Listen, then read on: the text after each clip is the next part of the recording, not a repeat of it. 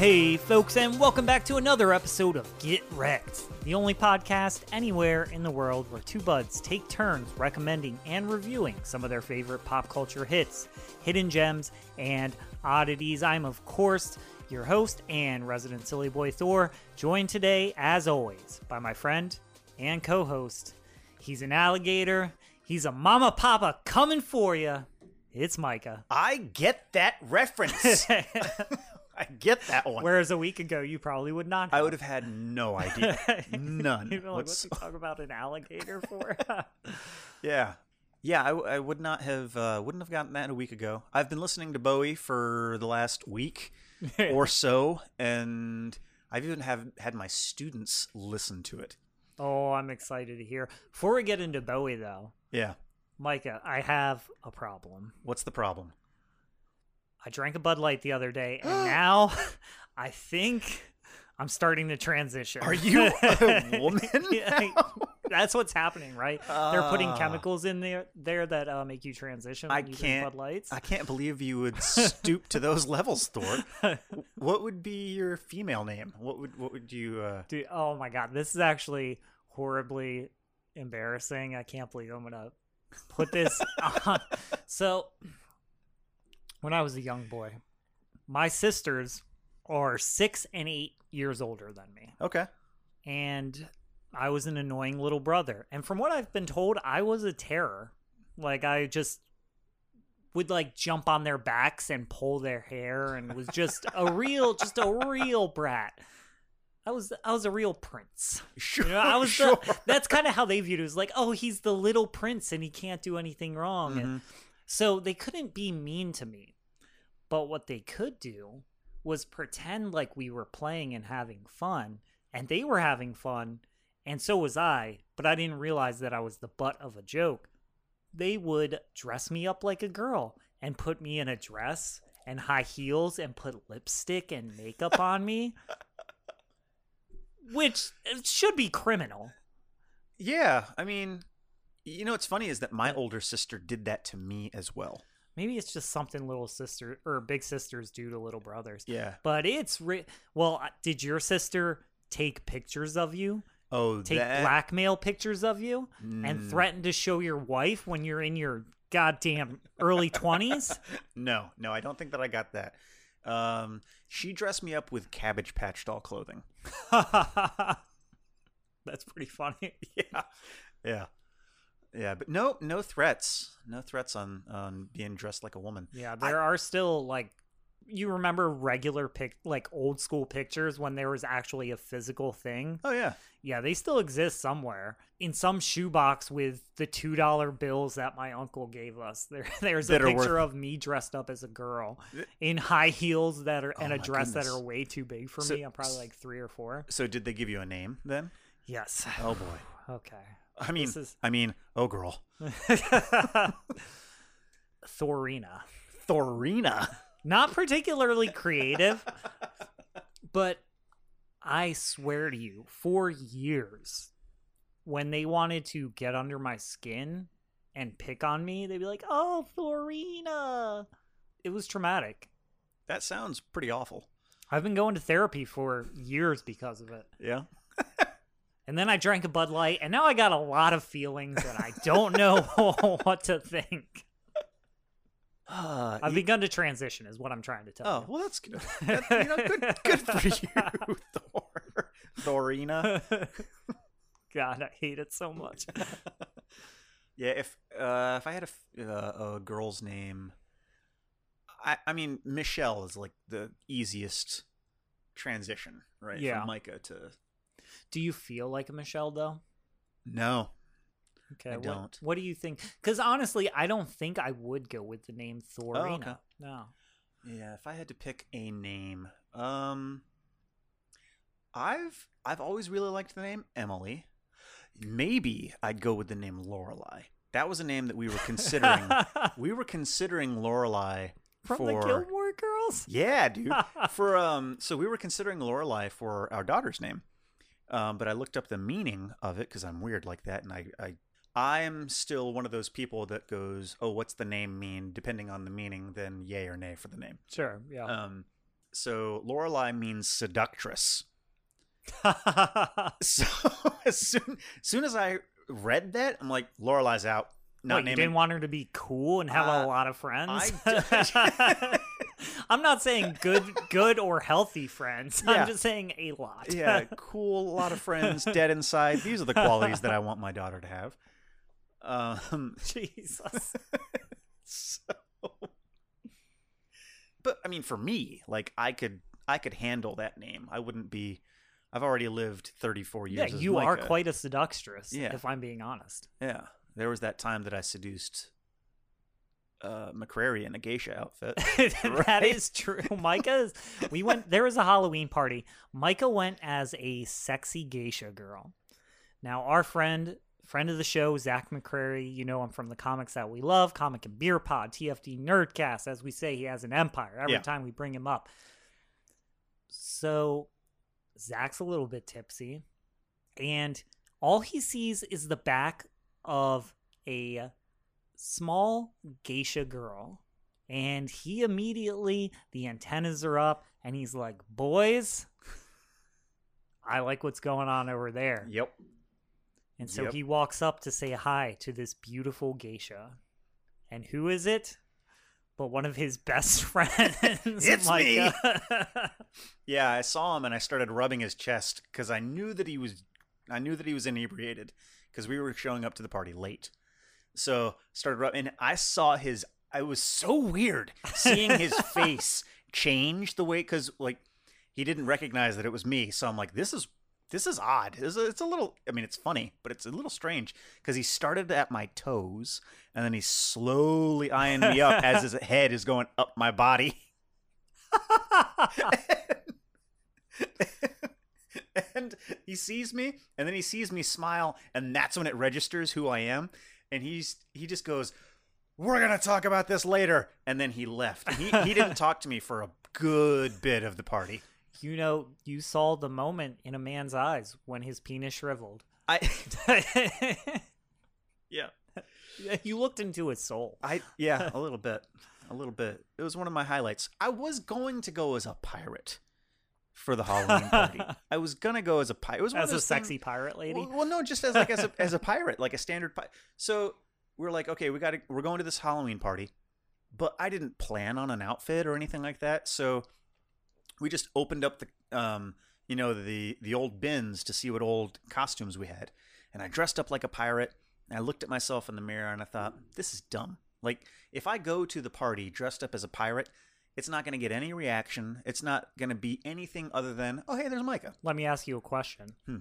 Was Shania Twain's hit "I Man I Feel Like a Woman" playing at the time when you made this decision? I mean, hmm, no, maybe, maybe. But I, I, I. I remember looking into the bin and seeing the geisha outfit, and thinking, that would be fun. that would be funny. Uh, and it was. Yep. I, I was drinking Bud Light at the time. you saw the geisha outfit and you're like, I don't know why. But this feels right. There's a part of my soul I've never really felt like I could access, but now Yep. it just seems right. It just seems right. You're a trans Asian woman. Yep. Speaking of trans Asian women, let's talk about David Bowie. One and the same. That's what I've read. Pretty much. hey, folks, make sure to stay up to date on all the latest episodes by following us at Get Wrecked Podcast on Instagram and Facebook. Or if you have any recommendations you'd like to hear us review on the show, you can contact us directly via email. Or, I don't know, maybe you just want to send us some feet pics. You creep. I don't know what you're into. I don't care. We'll review those too. What do you think of that, huh?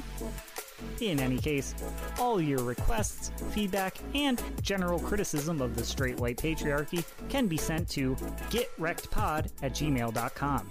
That's G I T R E C D P O D at gmail.com. Now, back to the show.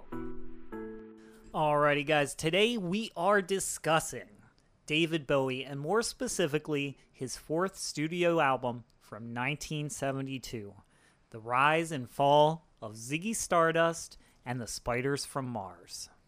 Basically, it's a loose concept album slash rock opera. It follows the journey of Ziggy Stardust, uh, an androgynous bisexual alien sent to Earth because Earth has been given five years left till some cataclysmic event.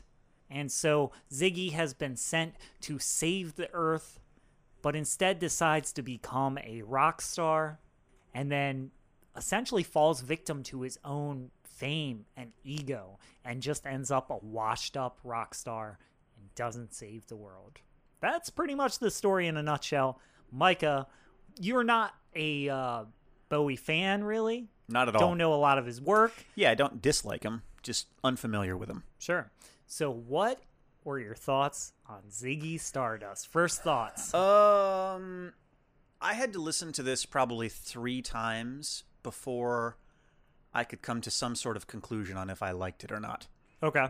Uh, I still am not a hundred percent sure. So, so my first thoughts were, and this might sound sacrilegious to Bowie fans, but I was like, I don't, I don't see it. Like, I, I don't, I don't get the, um, the crazy love for Ziggy Stardust for David Bowie. Didn't really hit me Okay. uh, especially the the five years song. To me, that song in itself um, wasn't particularly catchy. I just felt like the the lyrics or the the chorus was kind of repetitive and it went on and on. They do the uh, the Hey Jude na na na na na na na na at the end of that, Sure, where yeah. they just like loop the the chorus again and again. Um, so my first thoughts were, eh, I'm not really feeling it, but again, Ooh, we got a butt. We got a Yeah. butt. All right, I'm in. I I didn't I also didn't hate it. And there were parts there were like little snippets little gems inside parts of songs that I'm like okay this is pretty cool. Like this this one little part is pretty cool. And so I would go back to that one little part. I would go back to the song uh, with that one little part. And then today this morning I woke up with David Bowie stuck in my head. I've always got I've always got tunes in my head playing around the clock. I woke up and 5 years was playing in my head as I was waking up I feel like it grew on me the more I listened to it.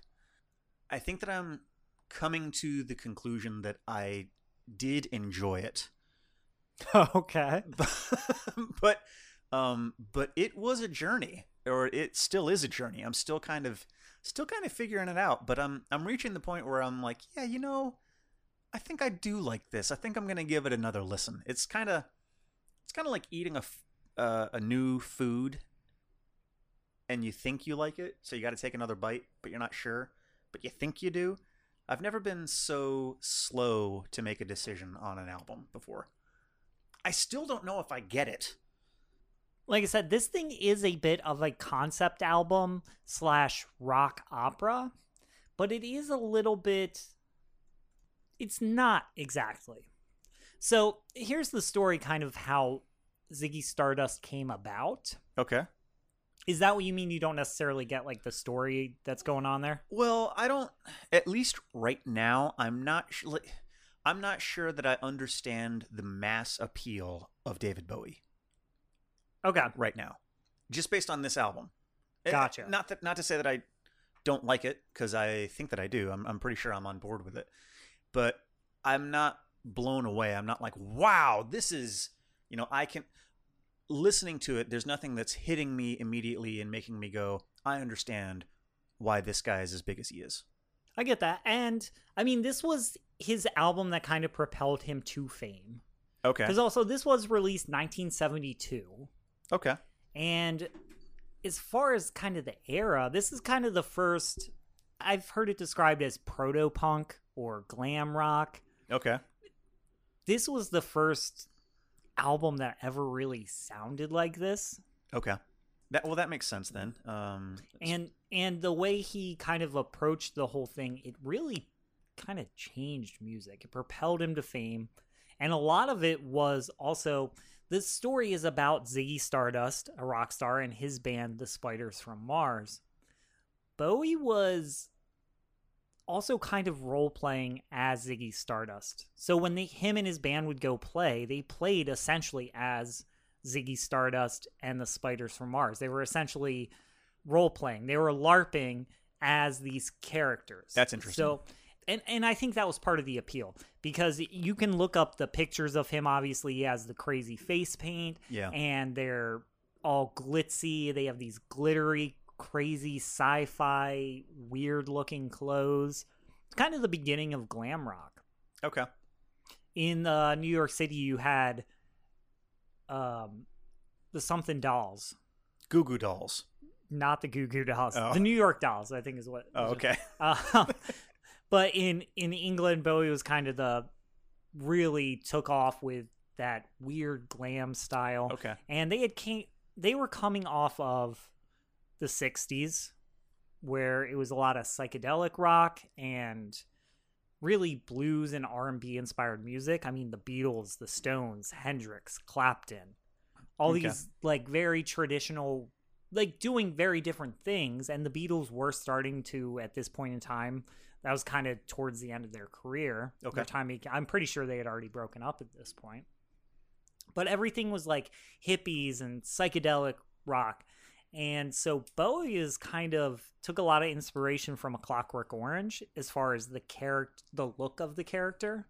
He Hmm. said he took a lot of inspiration just from seeing the the poster work, the Okay. poster art for A Clockwork Orange before he had ever seen the movie. That's in, that's interesting. So he started they're performing as Ziggy Stardust and the Spiders from Mars, and they kind of got this cult following. And the whole story is about this guy Ziggy becoming a rock star and falling into the traps of rock stars.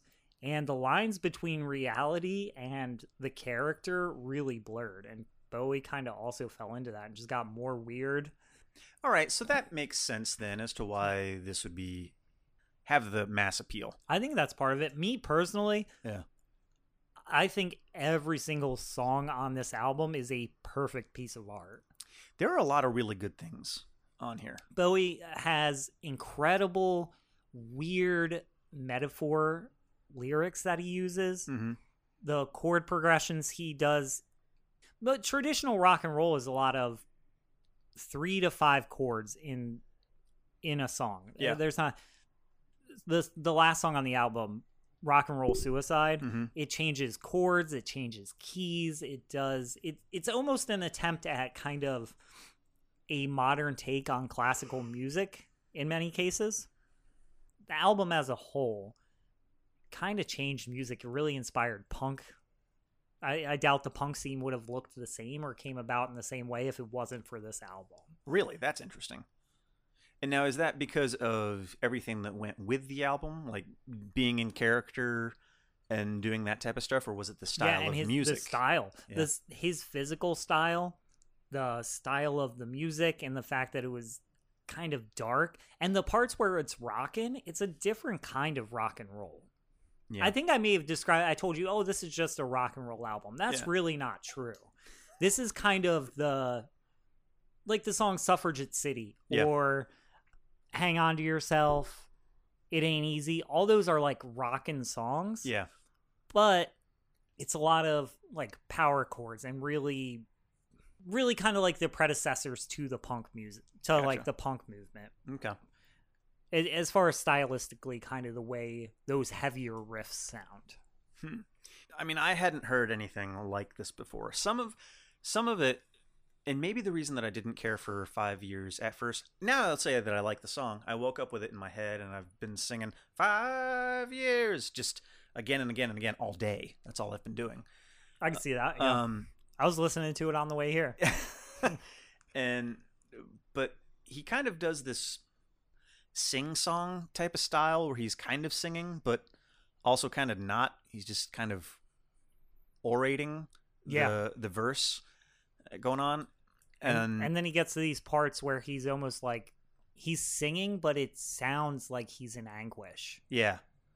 Yeah it definitely sounded unique. Um I don't know the song uh, the songs that really jumped out to me Starman I thought was uh, probably my favorite song on the album. That was the single that was the big breakout hit from the album. Yeah yeah. as far as pop charts and whatnot. Yeah, and that I think that that's that one and it ain't easy are probably the two that I was vaguely familiar with. Okay. not knowing that it was David Bowie. Could you follow the storyline at all, or did you? Uh, not fully. No, like I I pulled out the lyrics and I listened to the first three songs while reading the lyrics, but I didn't have time to do that with with the Sure. rest of them. And that's fine. I listened to this album for probably a year before I even realized it was supposed to be like I got like oh it's about Ziggy Stardust, but like I didn't ever care to really. I had to look it up oh yeah. and really kind of look into it. So I'll give you a brief run through of the story based Okay. on the song. So it's, the album opens on five years. Yeah.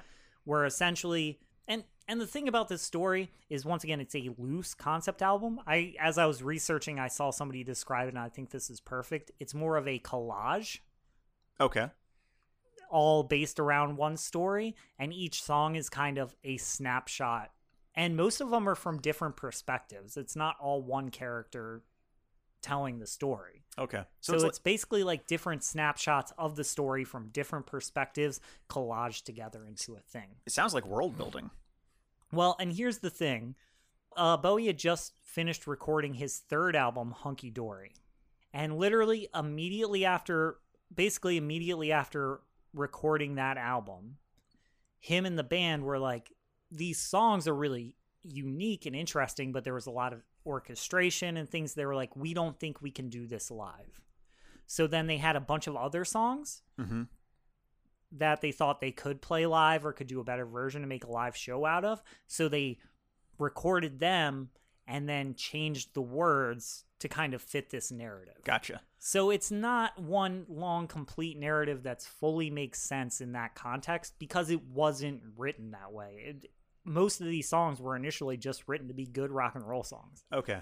And So- then he kind of came up with the idea as they were getting ready to record Yeah. and all the pieces fall in place. So with that, the album takes starts out on five years. Uh, essentially, this is from the perspective of a young man. The news had just came over. The Earth was going to die in five years. It doesn't say what this is. Maybe it's a meteor or something.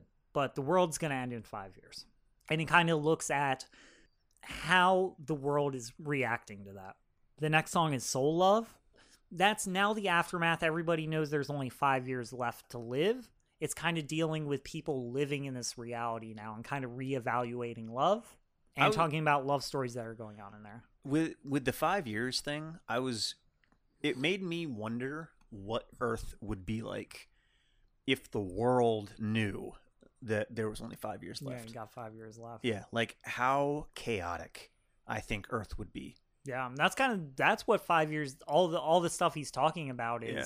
he's walking down the street and he sees just this woman just beating her children because she's just out of her mind and she, they're crying and so she's just hitting them. Yeah, or uh the one line I love is a cop knelt and kissed the feet of a priest and the queer threw up at the sight of that. yeah, yeah. I thought that was a clever line. and that's very much kind of a addressing the, this concept of like the like power structures and Sure. how the gay guy who's been oppressed by the police and the Catholic ch- and the church, how he sees that and it disgusts him. And it's like power serving power, and obviously the world ends, and this is what you're thinking about yeah, there's a lot in there.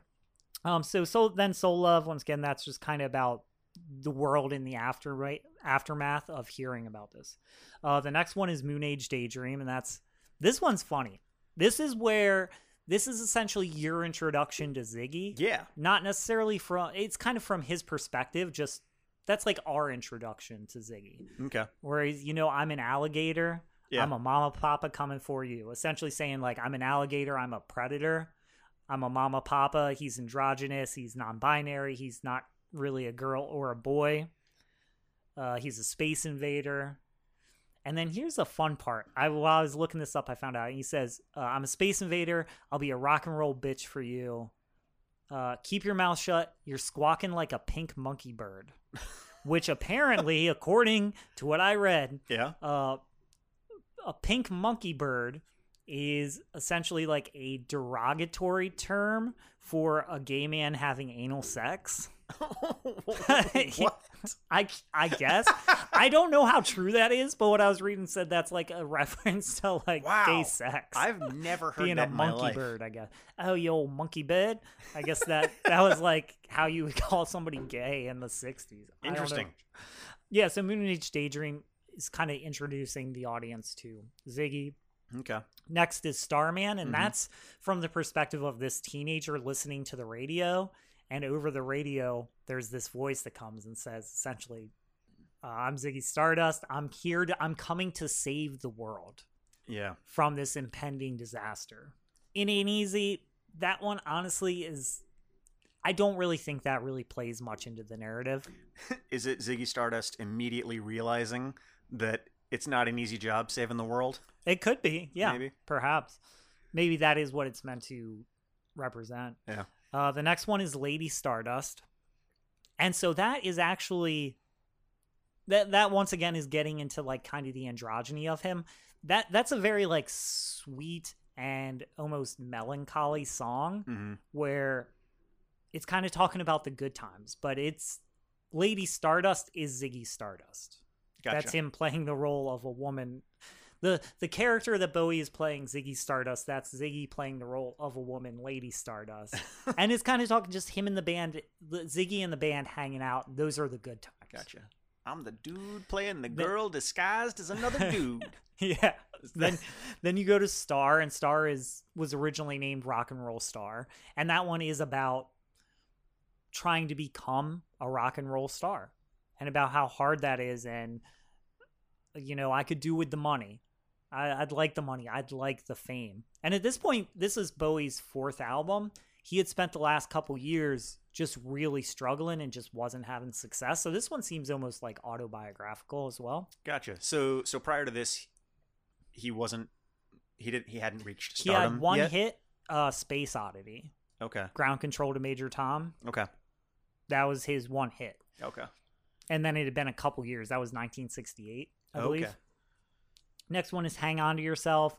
Once again, this one feels like just a classic rock song, hmm and very much kind of seems like okay, now things are picking up, and now it's like you got to stay in control of yourself and not lose it all. Next is Ziggy Stardust, and that's kind of told from the perspective of the spiders. Okay. And that's talking about his ego, essentially, and how he got too big for himself and got sucked up in the fame and his ego. So the kids decided, like the band decided, we need to uh, break his hands because he so he can't play guitar anymore. Okay. Next is Suffragette City. At this point, Ziggy, the band is over, the fame ride is done, Mhm. and now he's essentially shacked up with a woman who is won't let him hang out with the boys, and now she kind of is controlling him. Oh my gosh. Okay. Um, that's kind of the Suffragette City is kind of the fact that suffragette is kind of a like tongue in cheek nod at like this concept that a man with a woman who's a feminist now she is given he's given her the power so that that power dynamic always has to exist right Gotcha. and once again that one doesn't that one feels like it was probably already written and really only kind of like loose like they probably changed a couple things to make it feel like it fits in the narrative Sure. And then the last song is Rock and Rock and Roll Suicide, which is obviously Bowie or Ziggy accepting his fate that he failed as a rock star. And he failed all the people he was supposed to come save. And essentially it's like him coming to grips with that and Yeah. essentially apologizing to the people. You know, just give me your hands because you're wonderful. Like, thank you for all the adoration and everything you gave me. That's an interesting. That's an interesting. uh So from what I read, I read a couple different people's interpretations. Okay. So that that that was my interpretation based on other people who wrote out what they thought the songs meant Sure. and what I've listened to and what I kind of take from them. Okay. Now, if that's 100% accurate, I who could say? And there probably isn't a right answer because once again, most of these songs were written already and then they changed them to make them fit this narrative. So who can say exactly? Sure. And probably some of them are left ambiguous purposefully. Yeah. Uh, Bowie, like I said, I love Bowie's writing. Yeah. It's so he uses these weird metaphors that I don't think you could necessarily just explain in a way that makes sense, but somehow you just get him. You get what he's saying without really getting what he's saying. That's yeah, this is interesting. So so then with Ziggy Stardust, I feel I kind of feel like he failed on two levels then. Okay. now now I'm just talking about the lore here, uh, not about the music. But if he's how's how's Ziggy Stardust gonna save the world? Was it through music? Was that the plan? Is this? Who could say? Well, I feel like he should uh, say how, or at least have the idea. Because I'm just thinking about it on my end, right? If there's a if there's well, a, you don't know what was going to end the world either.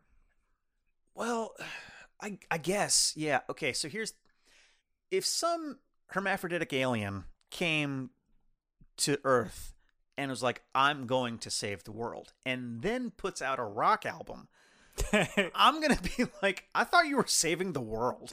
yeah, but he's too busy getting paid all kinds of money and getting fame and just blowing lines of cocaine like nobody's business. I I guess I just I feel like I don't. That's just where I would be at. I'd be like, "Okay, Ziggy Stardust, what about the whole world saving thing?" I see that you're. I'm like, yeah, I've got, like, I've got he's like, tickets I'll to get your to show. it. He's like, I'll get to it, Yeah. but first, Yeah. let me do a line of blow off this hooker's ass, and then strum a couple chords, and I'll get back to it. Yeah. So That's so, basically the story. That's basically what happened. He was supposed to come save the world, and he's like, "Yeah, but being a rock and roll star seems way cooler." okay. Yeah. So so that's why I think he failed on two levels because he shows up. I'm gonna save the world. okay, so you're saying Ziggy himself, the character, failed. Correct. Yeah. I yeah. gotcha. Not not the music or not David. I, I thought you meant like the narrative. You're like the narrative fails. I'm like, Oh no no no! I gotcha. No. Okay, Yeah, I'm, I I'm meant- following. Yeah, Ziggy Star, and then and then it seems it's the rise and fall of Ziggy Stardust. So he reaches the top and then goes all the way to the bottom. And now, like, is he still supposed to save the world, or is that just done? Is he is he, you know, over that, and is now is he gonna die with everybody else? Yeah, I think he just ran out of time, and so now it's just that. That's my interpretation of it. Gotcha. That's an interesting. That's an interesting one. It reminds me a lot of the video game Fable Three. okay. and the only reason it's not a great game, I mean, it's kind of a cool game. It's an okay game. Fable's an okay game. Fable 3. Fable 1's great. Fable 3 is all about there's this impending doom coming to the kingdom or to the world or whatever. And you are a prince who basically has been kicked out of the castle by your elder brother who is now king. And so you lead a rebellion against the evil king, your brother, so that you can take over the kingdom and be a great king because he is an awful king. And then once you do that, the idea about the video game was that all of these games end when you are at your most powerful. Like you've reached your highest that you can go, and then the game ends. yeah, most games do that. I would think. So the philosophy behind Fable 3 was what happens after that? What happens after you achieve everything that you wanted to achieve? And they played it off as well, how would you, in this case, how would you rule? How would you use that power?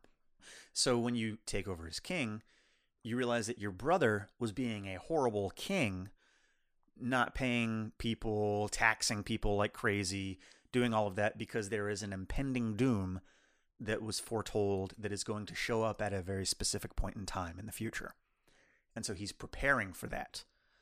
It's a um, ends justify the means type of situation. That's a pretty cool concept. Yeah. So then your job now that you're king and now that you've been given this information is what do you do? Because as you're as you're going through the um, through the ranks and re- leading this rebellion, you're making promises to other kingdoms or other cities, towns that like once I become king, I'm signing this treaty or signing this document saying that I'm going to help you out in some way. And so when you become king, now they're all coming to you. They're like, "Hey, you signed this document saying you were going to help us out." And you can either say, "Okay, I'm a man of my word," or a woman of my word, um, or a alien of my word. Bisexual, Yeah. non-binary alien. Yeah. um, or you can say, "I'm king now. Get out of here." All right, because it never benefits you to follow through with your with your promises in the game. It never benefits you. It it actually puts you at a detriment. So you have to make the decision do you follow through and basically make the second half of the game really, really tough? Because eventually that impending doom does show up. And if you're not prepared for it because you've given all of your money and resources to all of these other kingdoms like you said you would, then the game ends and you lose. Haha, that's pretty cool. Yeah. So that's why it reminds me of of uh, Fable 3. Yeah. I feel like he Yeah, it sounds in- like they ripped the story right out of Ziggy Stardust. Yeah, that's what I figured. hacks. That's what I figured. um, yeah, this uh, this was an interesting one, Thor. This was an interesting one. I I do think that Starman was probably my favorite. It ain't easy. I think was probably my second. That's a great. That's a great tune. Yeah. Would it ch- change your opinion or of this album at all? A number of these songs, because once again, part of the reason they wanted to record this is they wanted something they could take and tour. A lot of these songs were recorded live, like not in Oh, front of a studio, not in the front of a live studio audience. Yeah. But you know what I mean? They typically in music recording, you might okay, you lay down the drum track, then I'll lay down the guitar track, and then I'll Mhm. go and do the vocals. Yeah, so they can isolate those different parts and the tracks. And, A lot of these songs were played live, so all of them playing at the same time. Okay. So played live, as well as a number of them in one or two takes. Oh wow, that's impressive. That's very Bowie impressive. was a fucking weirdo, but he when it came to the music, when it came to the work, he worked and was deadly serious about it. I mean, that's super impressive to to hear that. And also, once again, they had just recorded an album. Yeah, that's so. How long did how long did it take for them to finish this album? Do you know how long they were in the studio for for this one? All right, let's see. Because it sounds like you know they had put a lot of time and effort into album number three, and then after they did that, they were like, "Oh, you know what? We ha- wh- this like this would be fine, but we can't really go on tour with this." So it sounds like they were of the mindset to knock out another album real quick so that they could use that one on tour. Yeah, uh, it was recorded from November of 1971 till February of 1972. Wow. So that was just a couple months. Yeah, That's real quick. yeah. On top of having just recorded a Yeah. whole album. That's real quick. That's pretty Yeah. impressive. And Bowie, once again, this is just one album. I think this is his most important album because this is the one that really set his trajectory. But he went on to record for forever till his last album came out in 2017. He never stopped recording and he changed genres. That's so wild. he changed his different personalities like his diff like for a while after because after ziggy stardust his next album was aladdin sane okay. and Was it a similar thing where he took on a moniker? of- yeah and his kind of concept of that was it's ziggy after ziggy went to america and then he Okay. started so and this is once again he the whole ziggy persona kind of started to consume him so he became a lost in himself because he was like he said i was introverted. And so when i was ziggy i got to be this person that i wanted to be. And it was fun and it was crazy. So he kind of lost himself in that character and couldn't Sure. really tell the difference between where david begins and And- and, and where David ends. ends. Yeah, Yeah. like he do, he couldn't. And so in Aladdin Sane, there was a character called the White Duke, Okay. I guess, and at this point, he is pretty heavy into cocaine. There's a funny story Okay. I like I, I found while I was reading about this. At, so this is the mid '70s. He's at the height of his fame, just doing all the cocaine, and he spent basically a year. This is shortly before he uh, went into rehab with Iggy Pop, or he got clean, and then him and Iggy Pop got clean around the same time Okay. and recorded albums. But shortly before that, he had spent about a year where his diet consisted entirely of red peppers, milk, cocaine, and cigarettes. For like a year straight, he only ate red peppers and drank milk What? because he was so he was like so strung out on coke that like for whatever reason Oh my gosh, he had to have looked. he was so insane He had to have looked so emaciated. Dude, yeah, you look at those pictures of him in the 70s, and I mean, he was just naturally a very androgynous guy. Yeah. Like, he kind of has these very feminine features, and I'm sure it doesn't help that he's a small, thin frame uh, gentleman. Yeah, but even just that's just wild. Peppers and milk. What a weird combination. it, was bas- it was basically, basically fully went insane. Jeez. So if that's the case, then would would he go to I don't know any um, anything that he did to promote his music? I don't know if he would go on TV shows or anything like that. Would they introduce him as Ziggy Stardust, or would they introduce him as David No, Bowie? he was David Bowie. But when he would perform, and the shows, when he would go to do shows, it was billed as David Bowie. Hmm. But for him and the band, yeah. they were role playing Ziggy Stardust and the Spiders from Mars. So, okay, you want to hear? So Bowie, once again, he was struggling uh, for the you know for a number of years before this album came out, Mm-hmm. and he kind of started in almost like the folk psychedelic Okay, that's interesting. kind of spot. And he started getting into a lot of different types of art. And he studied with this lady. She was a avant-garde performer. She taught at like some school. And so he studied things like mime and comedique or some shit like some weird probably some weird comedy Yeah. thing, like some classical comedy thing, and started studying like avant garde and performance, and that's why he was super into like role playing and stuff like Interesting. that. So before, I'm not sure exactly what point is mid '60s though, and he had befriended uh, the band T Rex, which is like a, nine, a '60s psychedelic rock band. Never heard of them.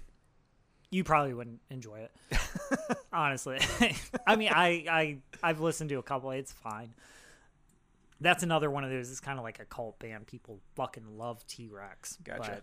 Not necessarily my cup of tea. In any case, so Bowie was touring with them as the third act. So I guess there's T Rex, another band, and then Bowie. And then Bowie. but Bowie was performing as a mime. So he would go on and do a mime show. I swear, I swear to God, dude. was he the closing act? I don't know if he closed or not. Could you imagine? Yeah, I can't. There's no way they closed on the mime. But yeah, Could you imagine going to a rock concert? Be like, oh man, David Bowie's gonna be here, and he just comes out.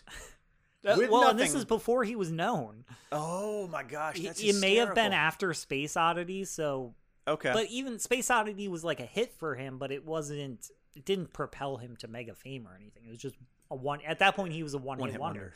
And this whole him doing a mime at the T Rex shows, I don't know if those was before or after. That's, I mean, that's kind of hysterical. It's so weird to. He's a fucking weirdo. That's that's probably part of the reason I like him so much. Well, I, mo- I think honestly that's part of the reason he has such a huge following and people who love him because the whole the cult of Bowie is greater than the man himself, and I love I love his music Mhm. and I love his lyrics and I love the way he writes songs because they almost have this. Every song feels like it's telling a story in its own very uniquely crafted way. And he uses these chord progressions that are they're not jazz they're not classical they're not rock. They're somewhere just in between that these weird chord progressions and changes where he'll play six different chords in a row. Hmm.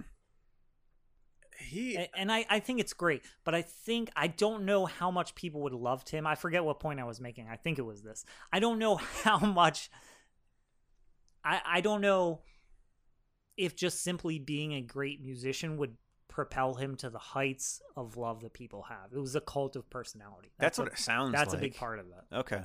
Okay, well that that makes sense then. And that to me uh, kind of tells me why I was like I don't I'm just not seeing it cuz you know, I don't have any of this context. I'm just listening to listening to this album and only looking at the, you know, the jacket cover. Yeah. I still I love this album though. I I think it deserves all the credit for this album. Would it surprise you to find out that this album has been ranked among on multiple different lists like one of the best albums of the 20th century, like top 10. Yes. That is weird to me. really? Yeah. I Top think part of it I yeah, I think part of it is the historical significance of it. Cuz it's impossible to take that out. You do I mean, Yeah. How do you feel about but that? also I think it's just so well it's so well crafted and the, every song is unique. And every song once again, I even if you take out the rock opera, the concept, the whatever, I think each song is its own unique story. I think uh, sure. Yeah. Um I think that it's it's not bad. Uh, it's not bad music. I like the music, but I it sounds like to me hearing everything that you're talking about with Zo- uh, with Ziggy Stardust um it makes a lot more sense as to why this album would have the fame that it does.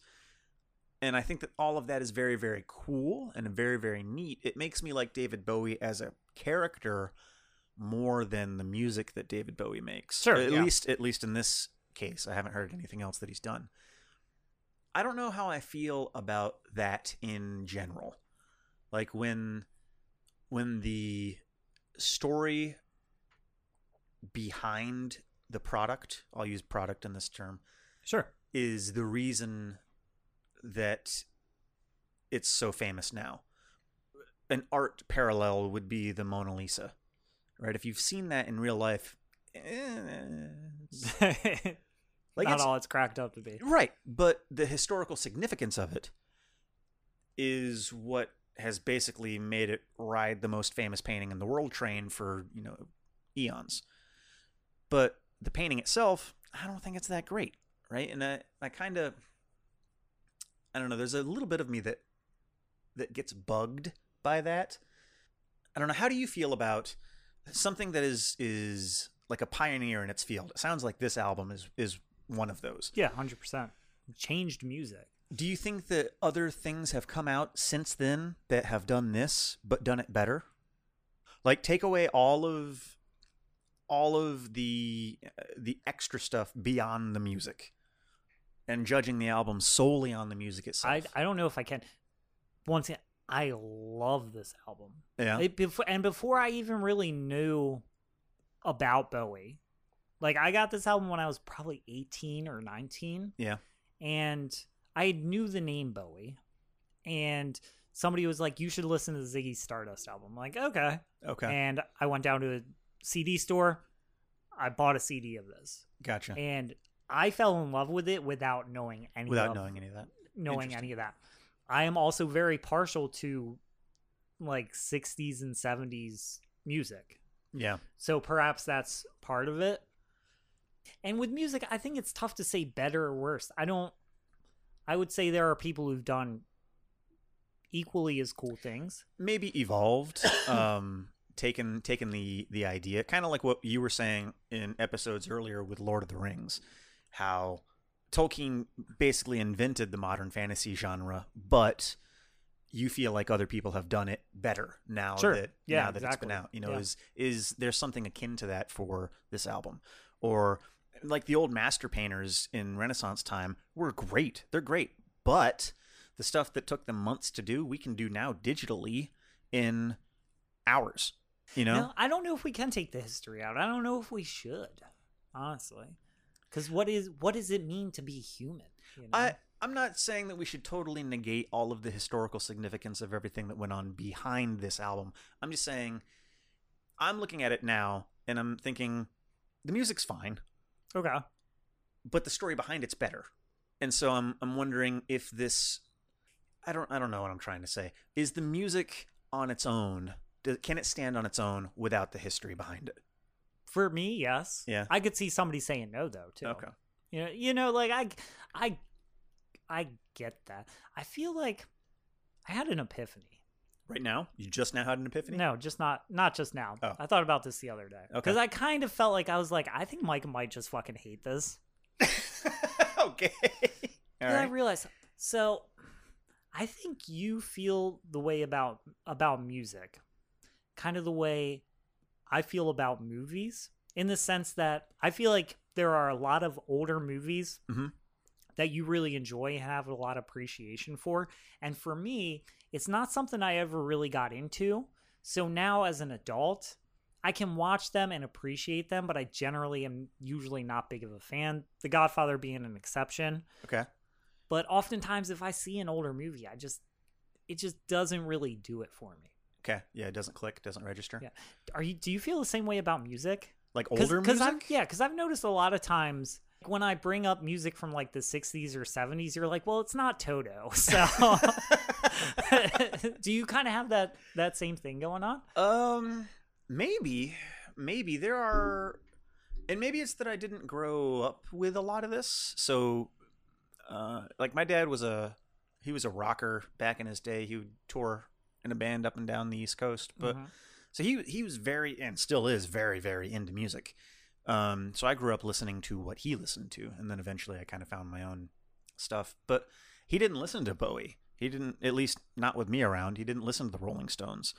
Um, so I didn't really grow up with that era of music around Yeah. at all. He listened to the Beatles.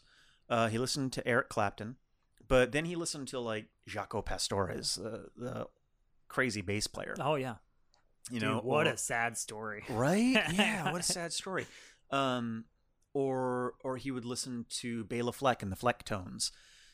Um, Bela Fleck's like one of the best banjo players in the world. Fuck their music all all of them. Yeah, That whole band? dude. I went to go see Victor Wooten with my father. Like, Victor Wooten's another bass player, if you don't know. Um, the dude is an amazing funk bass player. Like, Yeah. absolute. I, it was akin, and I kid you not, it was akin to going to see Passion of the Christ for music. Not to like throw Wooten to that pedestal. I get exactly what you're saying.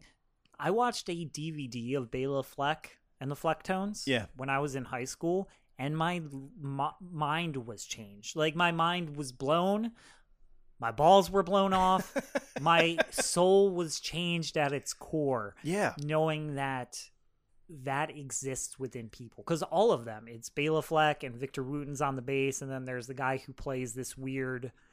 He, he Like does the key- percussion, and it's like a keytar. Yeah. that he's tur- he made his own instrument. yeah, it's like a drum machine keytar made out of trash. Yeah, is that Future Man? Is that who? Yes. Yeah, And then there's the guy who plays the horns. He does like clarinet. And at one point in the video, he's playing two saxophones at once. yeah, yeah. Truly, four of the best musicians on the planet. yeah. Bela Fleck is insane. Yeah, so so that's the music that I really grew up with. That and Toto. Toto was you know every other day type of thing. Maybe it's that. Maybe I don't have the love for that era of music because it it never really. At least I don't remember hearing it. That's not what like stuck t- with me. Yeah, I'm curious. Pat Metheny, that was another one that we listened to quite a bit. I don't know. A lot of that whole era, that whole genre era of music has never been something that's been interesting to me. Micah, you hate hippies, don't you? Not necessarily. but I also don't think very highly of them either.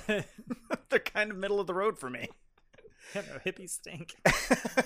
Literally and figuratively. Yeah. Um They fucking suck. They were like, we're gonna change the world, and then they all just like got addicted to drugs and didn't change anything. Fuck losers. Yeah, it was just a I don't know, it's an interesting movement. Um that whole part of history was an interesting time and era, but um I've never really been able to look at that and go, "Man, that's a really really No. like cool part of our past as a as a country or as a I don't know. It's just never really bonded with me as a person. Interesting. Yeah, so maybe maybe I'm that way with music. I don't know. I really I really got into like Billy Joel, uh Ben Folds, that type of piano music. Ooh, what do you think about the keyboard playing on this? The the piano on this. I think it's good. I think the music's good. So, fun fact: Yeah. the guy who plays piano on this album, um, goddamn, uh, I can't find his name off the top of my head. if you tell me that it's Billy Joel. It's not Billy Joel. Okay. Are you familiar with a band? Yes, Uh-huh. They do roundabouts. Their their big hit. Yeah. So the guy who plays piano on this uh, after the recordings, Bowie really liked him and was like, "Hey, would you like to stick around and become a full member of the band and tour with us?" And he actually turned it down to go join Yes. Interesting. This is the keyboard player for Yes, huh. who is probably one of the greatest keyboard players of all time. Yeah, that's very interesting. And I, goddamn it, I wish I had his name ready. I should have wrote it down. yeah, um this was an interesting one, Thor. I I don't know how I feel about it. Well, I think that I liked it. it's a bisexual alien making rock and roll music and becoming a superstar and then falling down. I mean, I, it makes sense that you're conflicted. I really am conflicted. I really I feel like I've just watched Rocky Horror Picture Show. That's kind of yeah, I'd be willing to bet that the Rocky Horror Picture Show probably took a lot of inspiration from this era of music Mhm. and this kind of genre. Because once again, Bowie wasn't the only one doing the glam rock thing. yeah. He he was the one who kind of really made it big. hmm But I'm sure Rocky Horror definitely took some inspiration from Bowie. Yeah, I was real conflicted about Rocky Horror as well. I get that. Yeah. Um, Ashley did not care for it. Bolton showed that to us. IMDz. He loves that one. He loves Tim Curry. I think Tim Curry's kind of cool. Tim Curry is very cool. Yeah. Um, it's about that time, Thor, where we where we make a decision, Okay. make a rating. All right, Micah. On a scale of one to ten years left for the planet. Oh man. Actually, nah, I don't like it. One to ten bisexual androgynous aliens. That's that's better, I think. Yeah. Um, How could it be anything else, really? Right. I'm gonna give this a seven, and I think that it's gonna be an eight with time. Okay. Yeah, I That's higher than I expected. Yeah, I was debating six, but I, I think I think I'm at seven, because the music there's something. I listened to this, How much I feel did like you listen to Rock and Roll Suicide? how much? Yeah, how many times? Maybe twice. Do you love it? It's pretty good. Okay. It's pretty good. Okay. You didn't name it as one of the ones you really It didn't liked. jump out to me.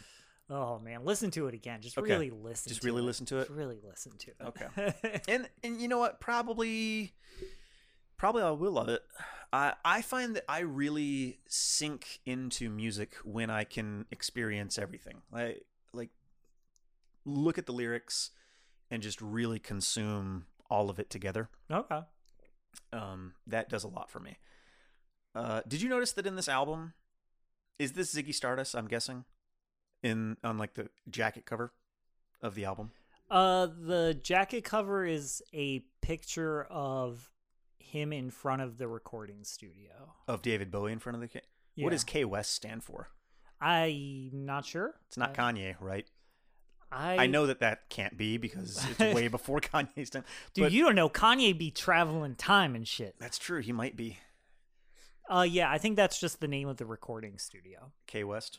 Okay. because that's essentially an actual photo of him outside of the recording studio and then they did they did art stuff where Sure. they i don't know what they call they did something to make it look it looks almost animated but that's just an actual photograph I see. Okay. Um. Yeah, we're going with seven. okay We're going with seven because I, I, as much as I keep saying I'm conflicted about it, I keep going back to it. Like I kept going back to the album, yeah which tells me that there's something there. Um, and I'm gonna keep going back to it probably for the next week. yeah I'm there are a couple parts you got to listen to soul love and really listen to that saxophone solo Yeah. yeah All right. and all the gu- the guitar solos. This I gotta shout out. What was the name of this goddamn gentleman? what was his What was his name? I kind of love using those words together. look, look at this goddamn gentleman. there we go. the The guy who plays guitar, Mick Ronson. Mm-hmm. His guitar work is like understated. He's not. You're not saying, "Oh, it's Jimi Hendrix or it's Clapton, the greatest guitar player I've ever heard." Yeah. But what he does with that guitar, he has this style that it's almost like vocal. It's almost like a person singing. Hmm. The way his guitar leads he plays are not once again they're not blow your hair back crazy how does he do it it's more so he gets these tones and sounds out of the guitar that sounds like somebody singing to you That's cool. and it just sets the mood i'm sorry i could go on about i tru- i truly i love this album i i'm glad you 7 out of 10 i'll take it yeah, I i'll think- take it I think that might be the highest music you've ever given me. 7 out of 10 androgynous bisexual alien rock stars Yeah. how so? How would this compare to? Are, are there any other albums? You know, if if because you're saying Zoe has spanned Zoe, David Bowie. I just like put Ziggy Stardust and David Wait, Bowie. are you getting him mixed up with bowie deschanel Yes. Beautiful eyes. Um, yeah, Ziggy start fucking David Bowie. Whoever this guy is, you said that he did a lot of music yeah that spanned a lot of different genres.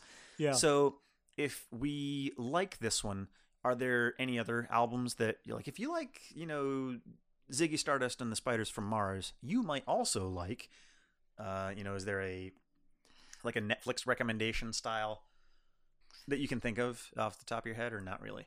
Is it just you should just go listen to more David Bowie? his the follow-up album uh aladdin sane yeah. was also very cool it's very similar Okay. um it's still kind of the same period honestly and i know a lot of music purists don't like this you know what i love it's a good greatest hits album Okay. get you a bowie's greatest hits album Yeah. and a you'll probably hear a number of songs you're like holy shit this is him Sure. because i mean one it spans have you ever heard the song golden years Maybe it doesn't sound familiar. Like the name doesn't sound familiar, but but maybe. Uh, did you ever see uh, Knight's Tale? hmm I think with Heath Ledger, where they do the they do like a weird song in that Like when they're that dancing. feels out of place. Yeah, when they're The song it- they were doing is Golden Years. Okay, that's a Bowie song. gotcha. Okay, yeah. So that's when they're dancing, and it starts out very medieval, and then halfway through the dance, it gets Yeah. modern. He does a song called "Let's Dance," which I think is incredible. '80s Bowie is it's '80s. It's okay. very '80s, yeah. um, but I think still good. Okay. So as far as another album, but honestly, I love a good greatest hits album. Yeah. And I'm sure there's a Bowie. You get a Bowie greatest hits album. Okay. You'll, you'll get down, and it'll span a bunch of different genres. You'll be like, "What the fuck?" Maybe I'll have to check that out. All right. Okay. Uh, seven out of ten. Androgynous, bisexual, alien rock stars. Yep. Seven out of ten. Those. uh, what did you guys think of David Bowie? Have I mean, am I the only person in the world who doesn't like just love Ziggy Stardust? Maybe I am. Um, you should call us, email us, write us, find us on uh, Snapchat. We're not on Snapchat. Find us on Instagram. you can't call us. You can't find us on Snapchat. You know what? Where can you get a hold of us, Thor? well, you can follow us at Get Wrecked Podcast on Facebook and Instagram, or you can email us directly. Give us a recommendation. Let us know what you think. I'll read it on the show. We're begging, we're begging you for a little interaction. We're lonely. Um, you can do that at getwreckedpod at gmail.com. That's G I T R E C D P O D at gmail.com. Yeah, so uh, I am. I'm looking at you. You know who you are, hanging out there in Dallas, Texas. I see you. I see you on the map. You're listening. Give us a ring. Don't we don't have a phone? I don't know why I keep saying that. uh, send us you know, a message. 1 800 Get Wrecked. Get, I'm sure that'll get you somewhere. And then go on over to your favorite website and use promo code Get Wrecked. Yep. okay. Um, now that that's done, Thor, Thor, uh, we're gonna get into something kind of fun next week. Yeah, we're not doing any recommendations. Yeah, it's kind of wild. So we are going to have our buddy Dan Barton back again for The Legend of Vox Machina Season 2. Season two. It's the very first time that we've ever done a sequel in this show. I think. Yeah, I think it is Um, a sequel. Yeah. Yeah. So we're going to be discussing uh, Vox Machina season two. We're bringing on our lore expert for all things Critical Role. I'm excited for this one. It's on Amazon Prime. If you guys haven't seen season one, you should you should get on that because season one was real good. Uh, and then you should just keep on watching into season two, so that when you come back, you can listen and follow along. So next week, Vox Machina season two. We'll see you there. But uh, as always, folks, until next time. Nope. I'm sorry. Yeah, I missed my cue. That's okay. You're as always. Till then, folks, as always, Until next time. Wait, wait, no. So now you said it. To, so just say as oh, always. Oh, it. Just keep all this in. Until next time, folks. no, as always. As always, folks. I'm not leaving it all. As always, Till next time. you get wrecked. Stay wrecked. Oh man, we got it. That took like seven takes. Take me home, the Stardust.